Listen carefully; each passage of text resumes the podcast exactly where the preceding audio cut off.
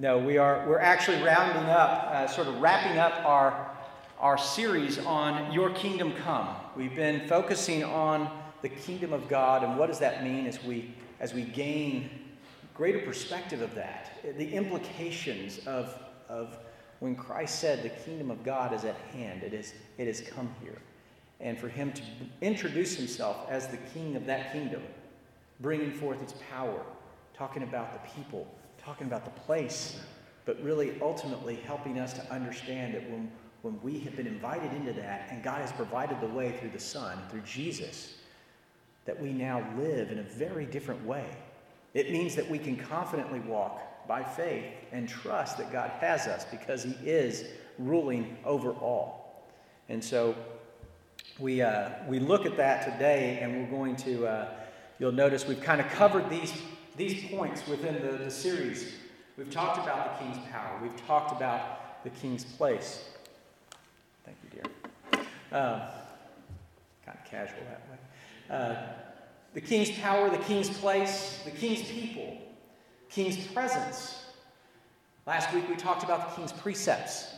That is, he, he gives us commands.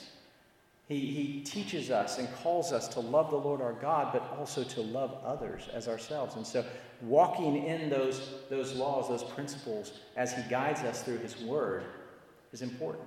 It helps to set us apart as His people, to make us distinct in this world as we continue to bring His kingdom to bear in the way that we live to exercise that reality. In fact, that was something we talked about. Um, I didn't have this in my notes, I meant to, but we were talking about an article on prayer uh, at the men's meetup this last week, and, and it, was, it was great because there was a Richard Mouw um, quote at the, at the onset of it, and, and he talked about praying in public is oftentimes an expression of, of showing the reality of God's presence his rule and his presence with us. This, this idea that we are, we are helping people gain perspective and interpret, we are helping to interpret things in a way, and in a very tangible, physical way, we are doing that. When we bow our heads in a public restaurant and we pray together, it says that we recognize we live, we eat, we go out and about, and God is here with us still. We live and move within His presence. We are kingdom citizens and we live, and His kingdom is so much bigger than just our own little personal kingdoms, even our world, even our countries. God is much bigger than that, and so is His rule. So, so when we talk about now the last thing, kingdom proclamation, what does it mean to proclaim the kingdom of God? How does all of this that we have gone over start moving us into a mode of proclamation? And so I want to talk today about the king's signposts kingdom, thanksgiving, and proclamation. We're going to look at a couple of, of texts here. But first, we know we drive, we, we move and interact, and, and, and we see signs everywhere. This is probably one that's familiar for most people. It took me a while, just so you know, to, to find this. I was tempted to actually go out and drive and take a picture of some signs, because. Um, but you recognize this, right? But these signs on the road tell us where we're going, don't they? They point us to a destination. Signs in general point us to something that is an object of reality. A stop sign, for instance, tells us that there is an objective moment and place that you are supposed to stop. Some of us try to reinterpret that into a yield sign, perhaps a roll by, but one is supposed to stop. The sign tells you what is there and what is supposed to happen. Do not enter. What is the speed limit? Again, many interpretations there. Um, Sammy Hagar, you know, he can't drive 55. Um, tunnel. All of these things point to a reality for us. And so when we start understanding that we are called to be signposts for the kingdom, that we are to live in such a way that we, we are pointing people to that objective reality. That should help us start understanding how we live and move every day. In the ways that we go about talking with people and interacting, but also just how we have a hope and a, and a forward projection of what's, what's to come. We point to a destination. But some signs can be confusing and misleading, such as this one. They're ineffective when they're inaccurate and contradictory. And unfortunately, we find ourselves. Here's another example.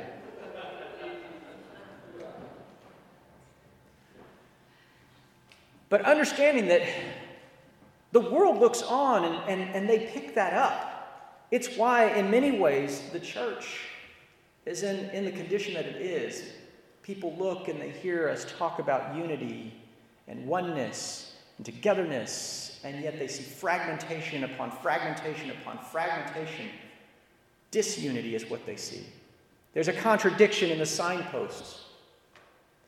And so when we understand the kingdom brings us all into this one grand umbrella that God says, at some point you're either in the kingdom or you're not. But when you're in the kingdom, you know. That moves you to proclaim that kingdom. It moves you in such a way that you call people to unity within that headship, under that Lord, under that King, and you're able to walk in a way that says, These things don't define me or bind me here because I am a kingdom citizen. I am a child of God. Praise Him. So, signs pointing to whom or what is what we're going to talk about. To be a kingdom signpost is to basically be a witness. It's what Christ commissioned us to be. You shall be my witnesses, right? You shall be the signposts. In Acts 1, the disciples are saying, Hey, are you going to restore everything right now? And he says, Quit worrying about that. It's up to the Father. You're to go be signposts. Go do that. And I'll be with you. Our first text that I want to look at, and it's going to kind of wrap back around, comes from 1 Peter. 1 Peter chapter 2, verses 9 through 10. And keep in mind, Peter is writing to those who are facing some suffering and persecutions at this point. And a lot of it is because they're stirring up some of the cultural norms in the way that they live. There's some sometimes even coming across a little a little offensive because they won't participate in some of the cultural norms because it goes against their conscience and against what God would have them do. Because it mixes and meshes him up in things that he wants them to have nothing and he wants nothing to do with. And so, not only is, is Peter writing to the church, but he's also writing to the Gentiles and encouraging them and saying, hey, by the way, you're a chosen race. You're a royal priesthood, a holy nation, a people for his own possession. The, the use of his language is, is not just simply to say, hey, this is a good thing, you're chosen. This is, he's tying them, he's binding them together with the chosen people of the Old Testament with Israel. He's saying you're, you don't have to be Jewish to be a part of this. You don't have to have these certain. Christ has fixed that problem. Opened up. The kingdom is now open. And guess what? You're a part of it.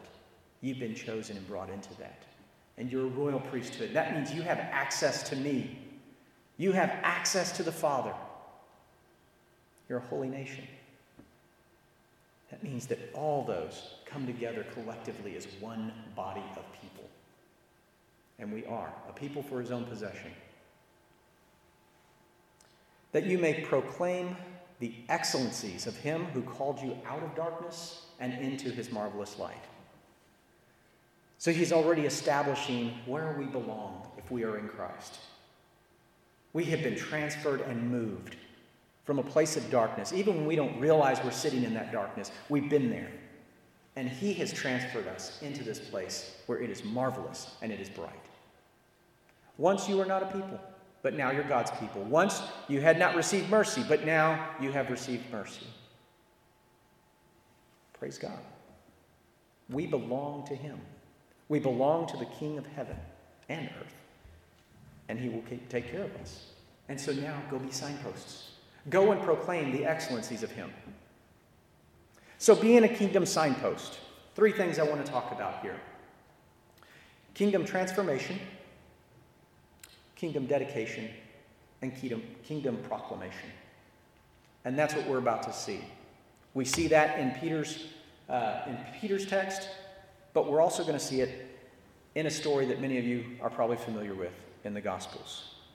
In Mark chapter 5, uh, we have an account where, where Jesus and the disciples come upon the shore and, and they, they encounter a man from Ger- Gerasene. He's in the, the Decapolis region, and Gerasene is one of the one of the region, one of the little cities, if you would, that are part of this cluster of ten cities. It was sort of an alliance to sort of help with trade, and, and it was an area that, that oftentimes had many Gentile people living there. And it says when Jesus had stepped out of the boat, immediately there he was met out of the tombs a man with an unclean spirit. He lived among the tombs, and no one could bind him anymore, not even with a chain. For he had often been bound with shackles and chains, but he wrenched the chains apart, and he broke the shackles in pieces. No one had the strength to subdue him. Night and day, among the tombs and on the mountains, he was always crying out and cutting himself with stones.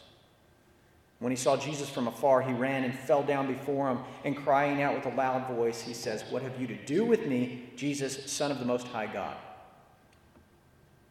I adjure you by God, do not torment me, for he was saying to him, Come out of the man, you unclean spirit. And Jesus asked him, What is your name? And he replied, My name is Legion, for we are many. And he begged him earnestly not to send them out of the country. And so it goes on and talks about this great herd of pigs that are off on the hills. And Jesus says, Okay, I'll tell you what. I'm going to draw these, you demons out, Legion. And I'm going to cast you into the pigs. And guess what? The pigs are going to go into the water. And that's exactly what happened. About 2,000 pigs run off the hills and they die, plunging themselves into the water. But listen to this.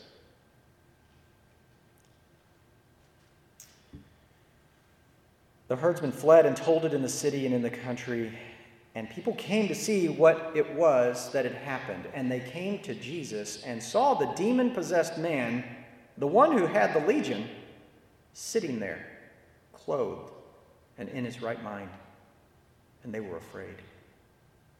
And those who had seen it described to them what had happened to the demon possessed man and to the pigs, and they began to beg Jesus to depart from the region. As he was getting into the boat, the man who had been possessed with the demons begged him that he might be with him. But Jesus did not permit him. Instead, said, Go home to your friends and tell them how much the Lord has done for you and how he has had mercy on you. And it says the man went away and began to proclaim in the Decapolis the whole region. Not just go home to your neighborhood, the Decapolis, this collection of 10 little cities, proclaiming in the Decapolis how much Jesus had done for him, and everyone marveled. So, really quickly, it's kind of hard for us to picture this, right?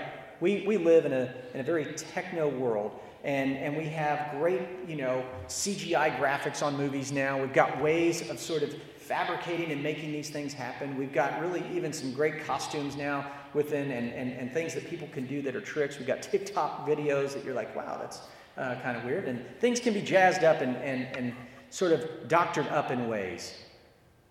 But when we talk about an actual demon possessed person, I don't know how many of you know missionaries that work in, in very remote tribal areas. We had a friend years ago uh, that worked with New Tribes Missions, and this was many, many moons ago. And he would come and he would visit, and we'd hang out and he'd talk. And I remember him telling us stories about very real encounters of people who were demon possessed. Young children who could, could push off five men as they were struggling and, and having fits and, and, and talking in voices very real spiritual realities of this world that, that we sometimes forget because everything is so provable with our, ration, our rationalism and our scientific means and measures. But here we have an account of Jesus coming and, and showing us that this is a very real reality. For someone to be oppressed by a legion, a legion of demons, that's about 4,000 to 6,000 in an army troop, a legion. Probably more than the number of the pigs. Maybe that's why the pigs needed to hightail it off the mountain. It was too much even for their little pigs' selves. But it's important to understand this because this is what happens when people are trapped. And, and, you listen to the condition of this man, and he has been crying out, cutting himself. People have tried chaining him down. He breaks the chains. He's living in the tombs when Jesus meets him. And he comes to Christ. He comes to the one who said, The kingdom of God is at hand. I am here. And the king has arrived. And what happens when the king comes is what's so amazing about the story. The transforming work of the king comes and he changes this man. He transforms him and brings him out of darkness and death in the tombs to light and life. To where people said, it says the people saw him and he was in his right mind. In his right mind. And yet, they were afraid of that. Now, I've been accused of being out of my mind at times. I'm sure it would be a comfort if I came to my right mind for most people. But the reality is, is that right mind should not be a fearful thing, but there were so many superstitions, there were so many cultural things in this environment that it, it scared people. Who could have this kind of power? We've tried everything we know to do. How can this possibly happen? This guy comes in and speaks to him? kills a bunch of our pigs, which was an economic thing, which is probably why they asked him to leave. But we're dealing with the reality of the kingdom come. We're not wrestling with just flesh and blood, right? But the spiritual realms and principalities, they're very real. And I think it's important for us to understand that. Man was sitting at the feet of Jesus, and he tells him to go. He wants so badly to be with him. So, looking at the old contrasted with the new, as I said, when the kingdom comes, it is a transition. It is exactly what Peter's talking about. It is a movement from darkness to light. And it might not happen like everything's perfect and, and glorious right away, but there is motion and movement to come out of the dark. It's like Plato's cave analogy. How many of you are familiar with Plato and the philosopher. Okay, I taught philosophy with my students for years, and I really dug Plato. Um, but the cave analogy of, of coming out and seeing the reality of things is what Plato was talking about. You come out of the cave and the light is so bright that it hurts your eyes, but then once your eyes start to adjust and you start to actually see things for the reality that it is, not the shadows you've been living in, there's suddenly this, this desire to go tell others that are chained up down there. But according to his analogy, the one who is set free comes back down and they end up killing him because they don't want to hear it. It's frightening to think about what we might see if the light comes in. It's frightening to think about if we have to look at the light and see what it shows us. But that's when the kingdom comes. So we're able to embrace that light.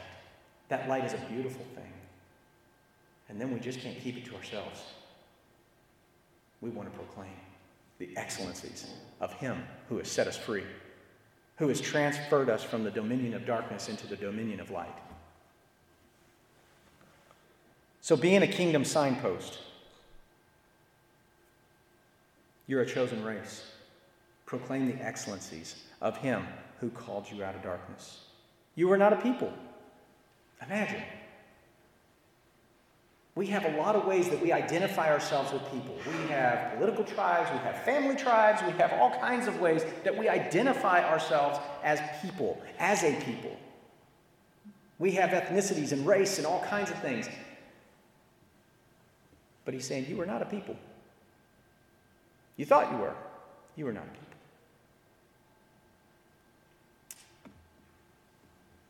But now you're God's people to be able to bear the mark of God, belonging to Him.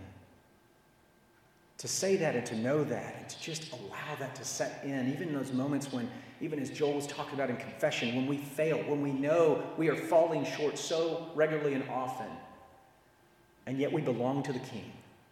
He has chosen us for no good reason but his own love and mercy and grace. And isn't that the word that you hear that Jesus says and that Peter even says here? You had not received mercy, but now you have received mercy. Jesus said, Go and proclaim to everybody you know the mercy that God has shown you. So, what happens? What happens to the, to the Gerasene demoniac? He is, he is transformed in a way finally released from this oppressive force of thing that he could not even put his hands on because he was too busy fighting his own self. And so what happens? He's filled with devotion, gratitude. Kingdom transformation should move us into thankfulness. It should move us to want to be devoted to the one who came and transformed us, to that king.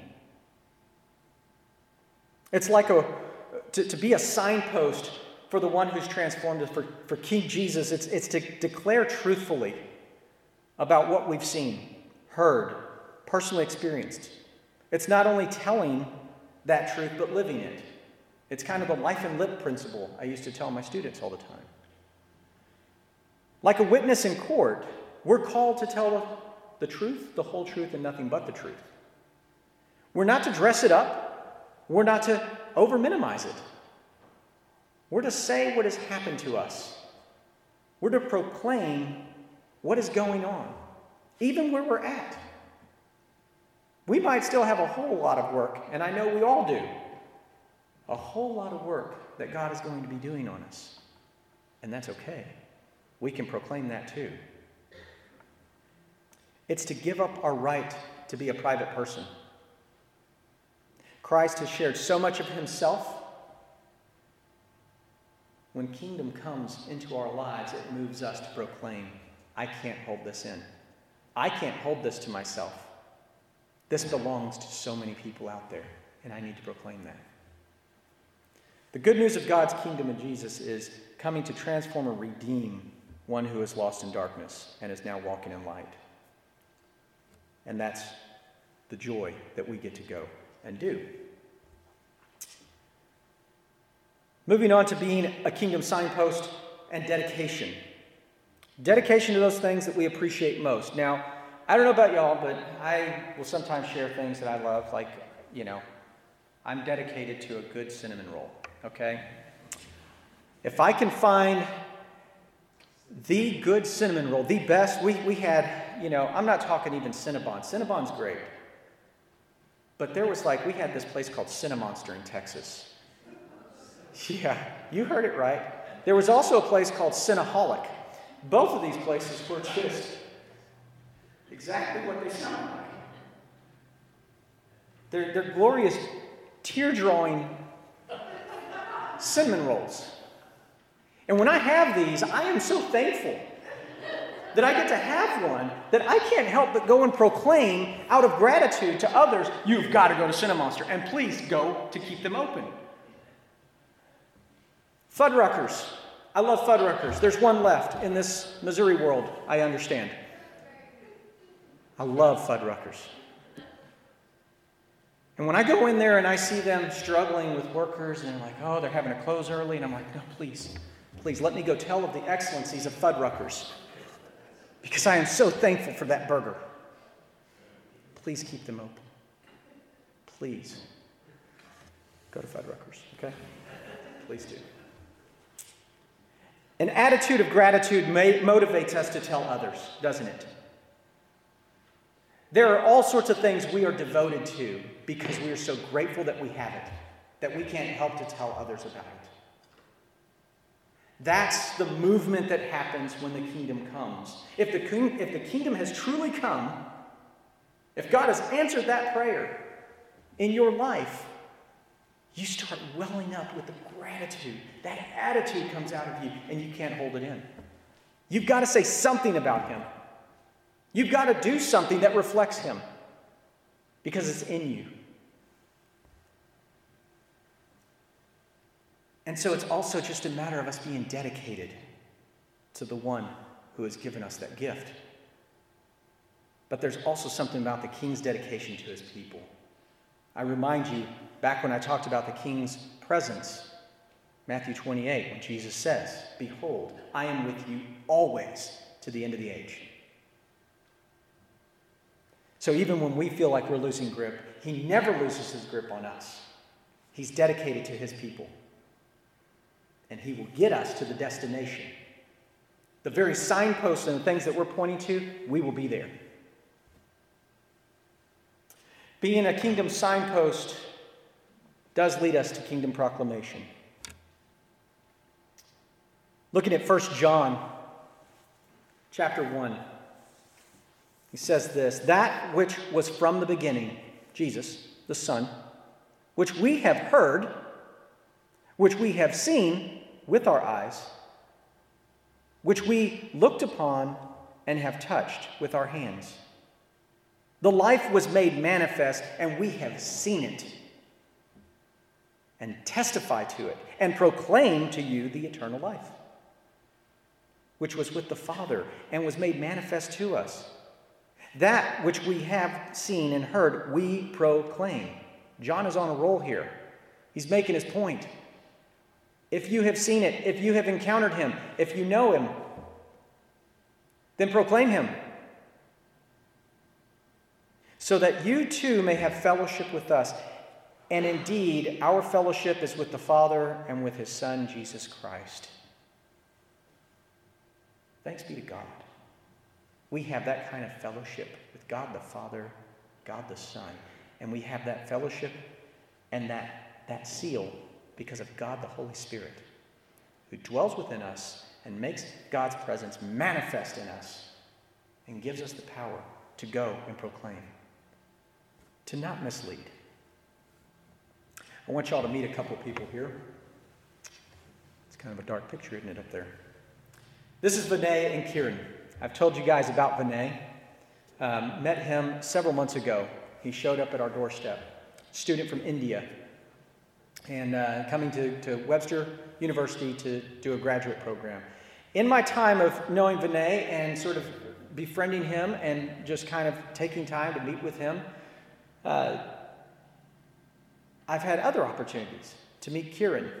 But even before I met Kieran, I also met uh, a couple of other people that were his brother's roommates. Both of these guys and all of these people are from India and they have immigrated in, and many of them are trying to better their lives by going to school here, and it's a very tricky thing for them, especially as grad students. It's, very, it's a very different thing. And so we actually, as a church, blessed uh, Kieran and Vinay with a small uh, bit of help that we could do with their tuition recently. And, uh, and that was a huge gift that they have been very grateful for.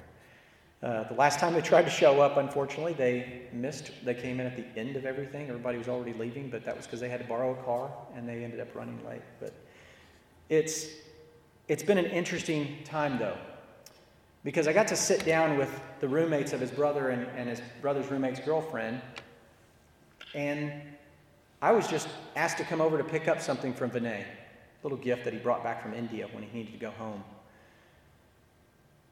And it turned into a two hour sit and talk. And they began to ask questions about Christianity, questions they've had that have perplexed them things that they wondered, and they shared about their Hindu faith as I asked them about theirs. And we talked about differences and similarities of, of certain things and, and maybe just misunderstandings of the way that words are used. And, and as we sat there and talked, they began to start sharing with me about the conditions in India and Christians in India. And they said, well, the thing about India right now is that, that Christians, because I asked and I said, you know, I have a friend that's there and they're talking about India's really trying to reinstate Hinduism as the official state religion again. They're trying to push a lot of Christians out right now. And so it's been very oppressive, very much persecution going on in various parts of India. And they said, well, yes, I think that some people are getting tired of how the Christians are, that, that have lived there for, for a long time. There are rules for Christians, that, for the Christians, special privileges and rights that they have there. One of those is that they get free medical insurance. They get a, a Christian card, basically, that marks them out as Christians. They get free medical insurance, they get free tuition to the universities. And if they happen, if you have a Christian come up to enroll and apply at one of the colleges, a native Indian who may be Hindu gets bumped because the Christian gets pushed to the front of the line. And as they were telling me this, it was breaking my heart. And they said, But we're okay. I mean, we, we respect them, and, and they are nice. They, they try to do good things, and, uh, but they, they normally get a lot of, you know, they have free food also. They're telling me about the conditions that they are living in, their families are living in, based on the caste system of India. And I'm hearing this pushed to the front line for Christians. And they say, Oh, but you know, we do love Mother Teresa. Do you know Mother Teresa? I said, I sure do. I sure do. And you know what? That's your signpost. That's your Christian signpost right there. You want to know why you love Mother Teresa so much? The same reason that Jesus, people love Jesus. Because Mother Teresa was pointing to him. Mother Teresa was actually living it out. Mother Teresa wasn't trying to advance herself over others there, push herself in front of the line. She actually tried to help do things to help bring some of them up out of the mire that they have no way of crawling out of. That is a signpost for the kingdom. That is a signpost for the work of God, for the work of Christ. And it opened up an opportunity for me to actually share about Jesus with them. I just, it was amazing. I did not see that happening, but it happened. And I was so thankful. And I didn't have all the answers even in that spot. But afterwards, they were like, We really would love to have you come back and bring your family, and we need to do dinner. It was an amazing time. All because we said hi to this young man, Bill and I. We welcomed him in at a time when he was having a crisis moment and he had nowhere to turn, and the only thing he knew was to come to a church because he had an uncle in India who was connected to the SDA, but he showed up on a Sunday. And he knew that the only person that could help him was God. That's all he knew. And so we have continued to march along with Benet and encourage him along the way in the best ways we can. But that's a faithful signpost, you guys. Mother Teresa, out of all the footprint of Christians there in India right now, they hold on to Mother Teresa because of what she has done and how she has been a signpost faithfully. So, to be a signpost is to be a witness, an honest, accurate witness. It means that we are telling people that we are not perfect. There is still yet a lot of work to be done on us, but the work has begun because the King has come. Oh, and by the way, he's coming again. He has promised to come again, and He will set everything right. It will be complete, and so will we. So, as those who are signposts, maybe shot at by someone's BB gun along the way, maybe bumped into a few places, maybe dinged up by a bird that flew too low. We need to remember, though, that as signposts, we can, we can be like and, and resonate with what John Newton, the English Anglican cleric, slavery abolitionist, and hymn writer who wrote Amazing Grace, once said I am not what I ought to be. I am not what I want to be. I am not what I hope to be, but I am not what I used to be. And by the grace of God, I am what I am. All praise to him. Let's pray. Father in heaven, we do come to you with thanks and praise. We thank you that as we have looked at your kingdom, Lord, we still have only but scratched the surface of what that reality is. Oh, but Lord, it is a reality. It is a matter of of how you have drawn us towards yourself and called us into that kingdom and, and made us kingdom citizens through your Son Jesus. Lord, we know that by your Spirit you continue to direct our hearts and not let us get comfortable with sin and, and with just being complacent, but Lord, you, you move us. You convict us and you help us be strengthened to continue to stand. Even in the midst of persecution and struggle and, and moments of hopelessness, Lord, we can still stand and find reason to say thank you. To, to continue to, to renew our devotion with gratitude to you and to go and proclaim the excellencies of you, the one who has transferred us from the dominion of darkness into the dominion of light. Thank you. Thank you. Thank you. And we pray all this in Jesus' name. Amen.